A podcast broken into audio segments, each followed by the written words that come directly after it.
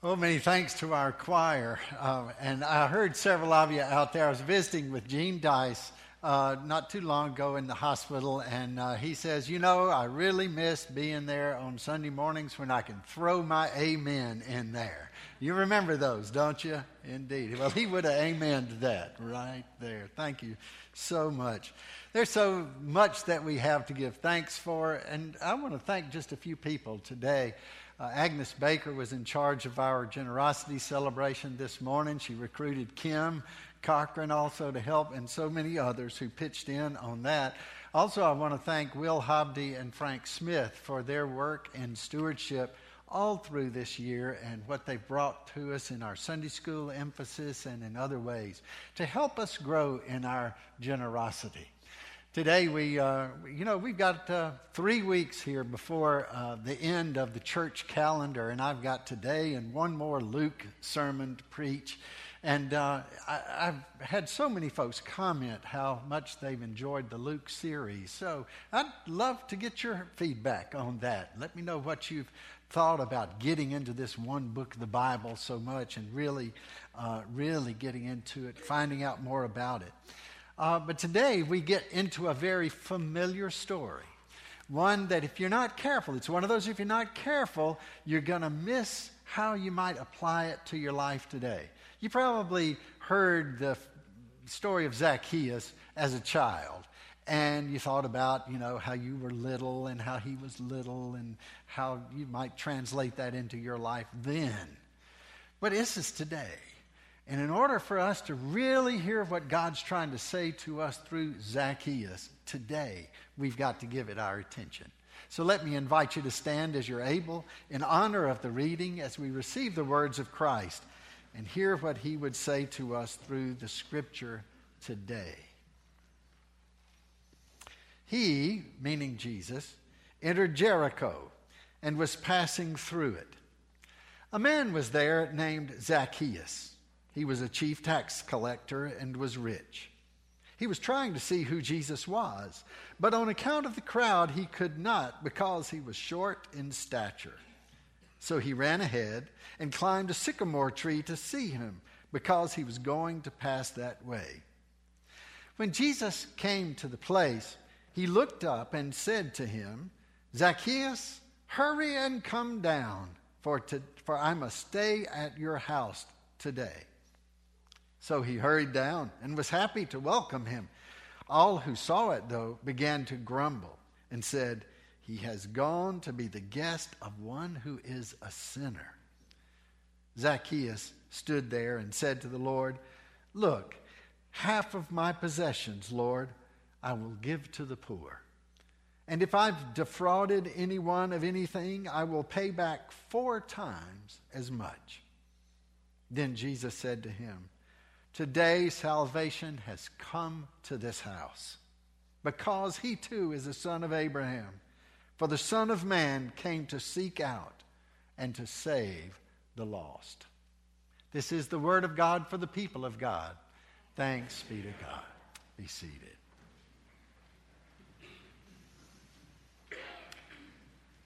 There was a group of children that were lined up for lunch at a local church school cafeteria. And at the head of the table, there was a large pile of apples. And somebody had written a note and placed it beside the pile that said, Take only one. God is watching. Well, moving on through the line, down on the other end of the table, there was a large pile of chocolate chip cookies.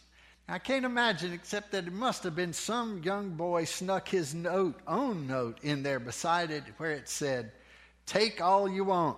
God is busy watching the apples. if that had been in Zacchaeus' day, that would have been his note, I think. He had been that kind of guy. Just take all you want. We find out in today's passage that Zacchaeus was a chief tax collector. Now, being a tax collector doesn't mean that he was a bad man, but how a tax collector made his money in those days gave Zacchaeus every opportunity to live an unscrupulous life. And evidently, Zacchaeus had taken full advantage. That's why he had such a bad reputation. You see, it was the job of the tax collector to collect from each family for the benefit of the Roman government. And so they had a set amount that they must uh, collect per person, per family. But then they made their salary by collecting anything that they could above that to pay themselves. You see what's happening here?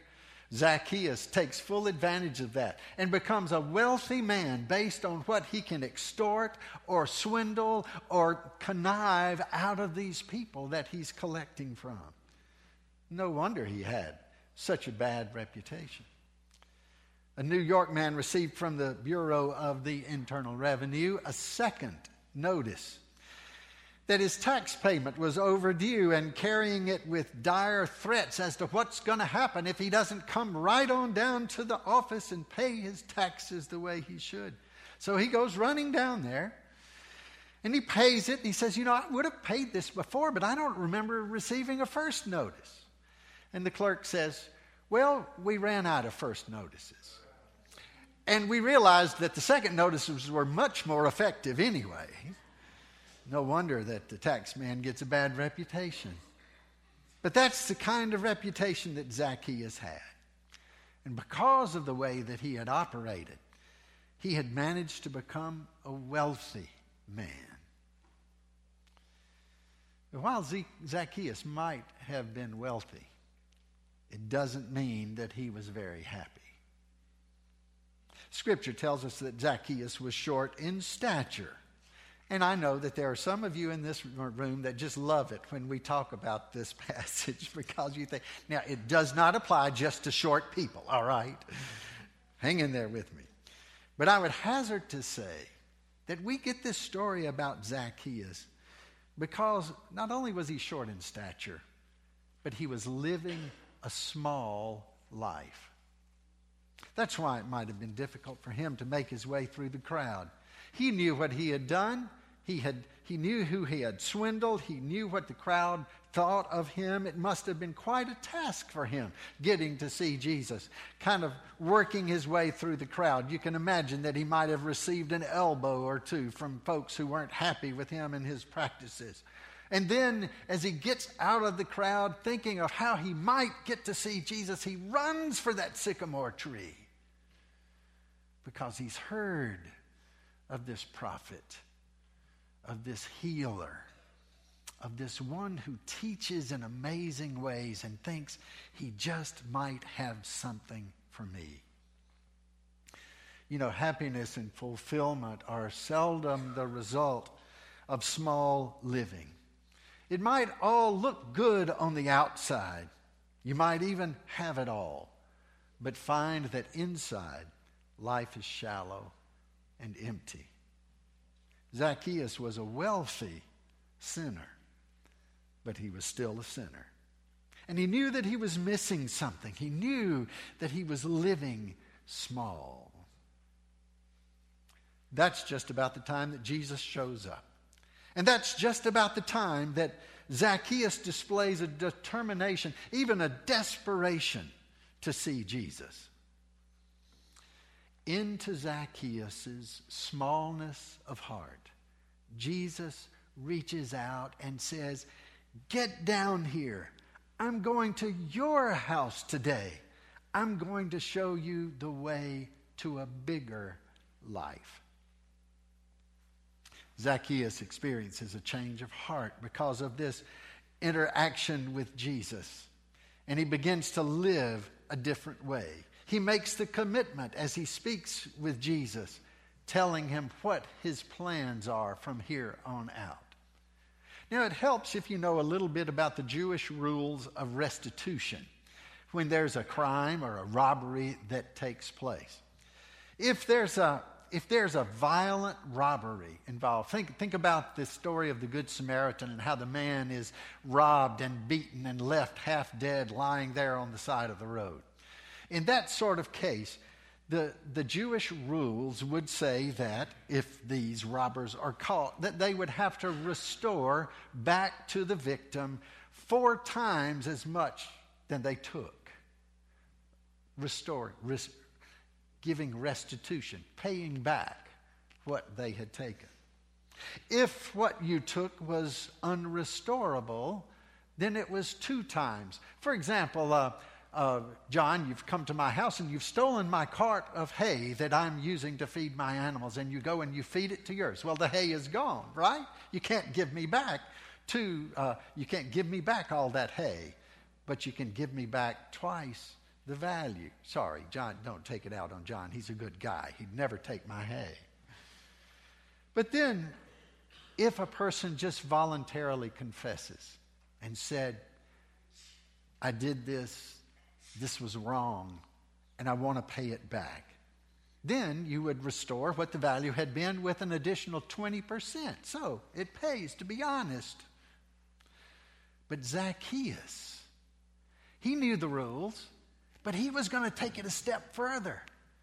He says to Jesus, Half of what I have, I'm going to give it to the poor because I've taken from them all my life.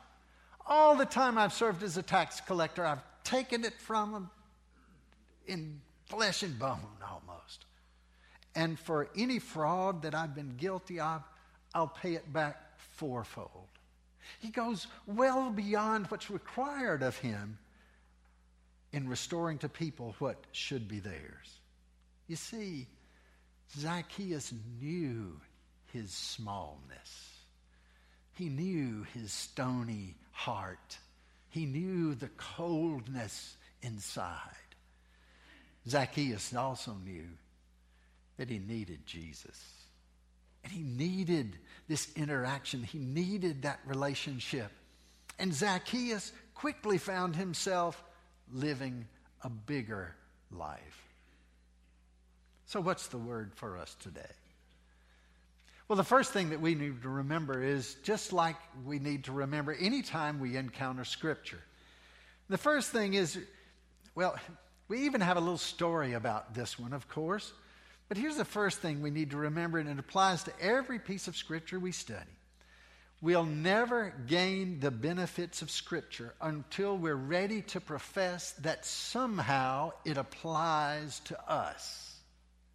Even this story that we know so well, even this story that we had the little song about. Do you remember? Did you learn it as a child? Zacchaeus was a wee little man, a wee little hen was he. Yeah, see, you knew it.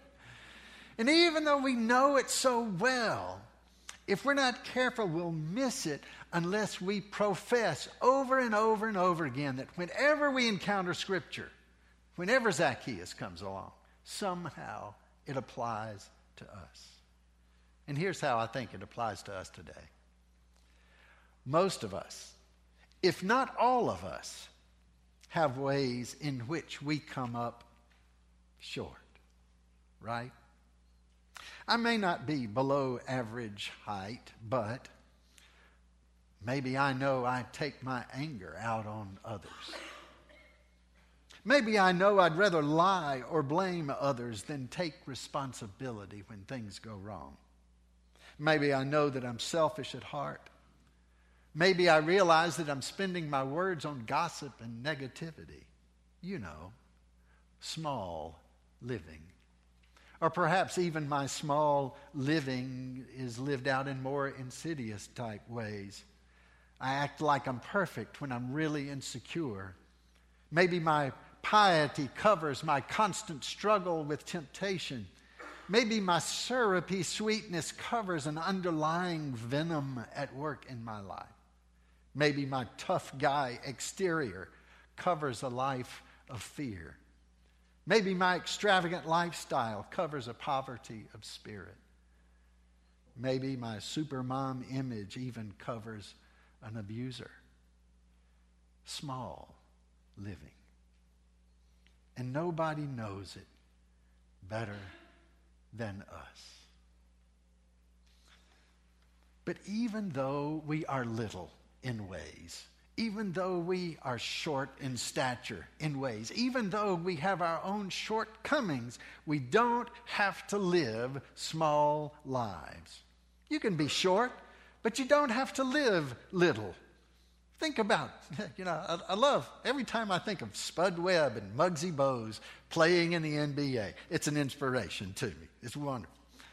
But I think about Fred Craddock, little short guy, talked in this little high voice. He revolutionized preaching in the last generation as a professor in local seminaries. I think about Vicky White, who sat up here with me as the bishop was preaching not too long ago. And, I, and I've known Vicky for years, you know, and she's just about this tall. But as she sat there, I looked at her and her feet are just swinging. and I looked and she says, Yep, my feet don't touch the floor here either. But she's our district superintendent and she's leading in the East Jackson district in a wonderful, wonderful way. She's an inspiration to me. And I'll bet you know some inspirational people who live big lives despite the fact that they have shortcomings. Do you remember Tony Melendez? Tony Melendez was born in Nicaragua.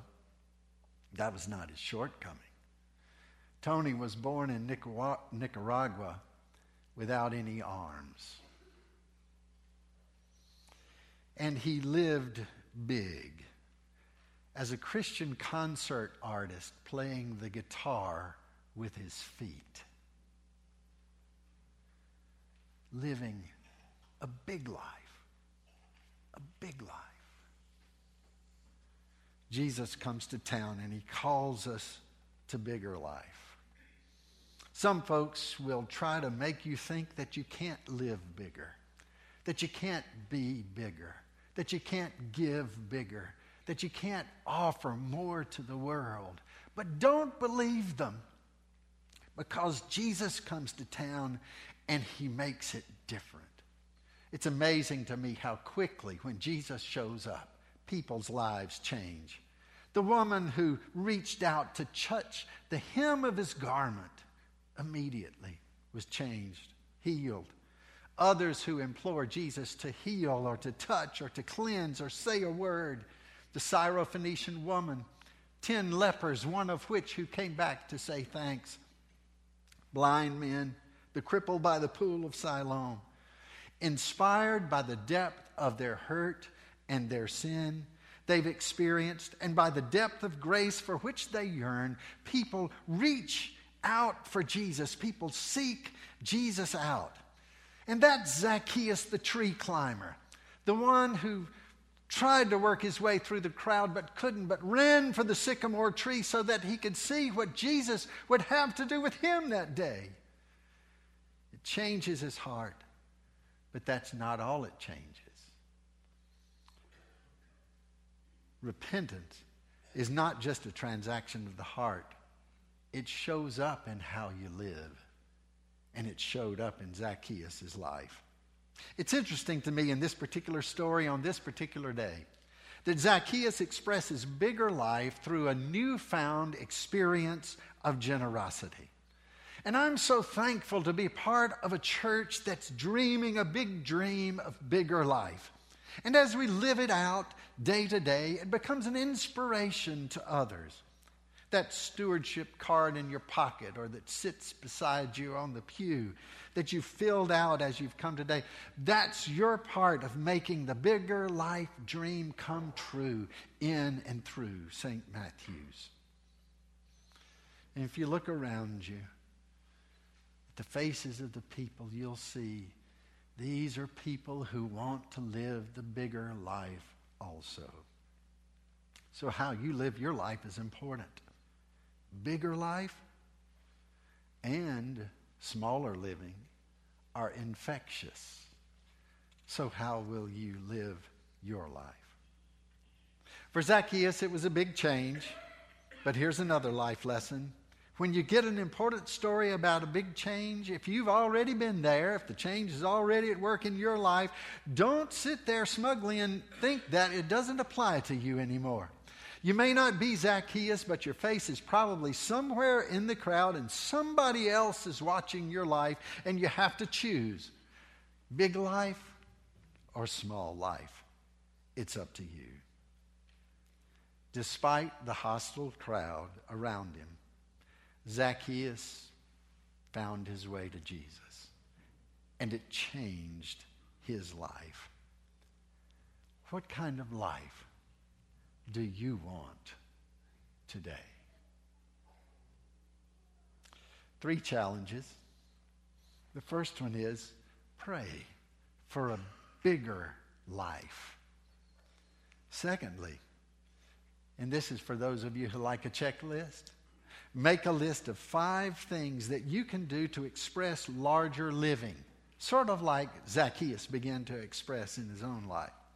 And third, pray that you may faithfully live out the commitments of time and talent and treasure that you make today.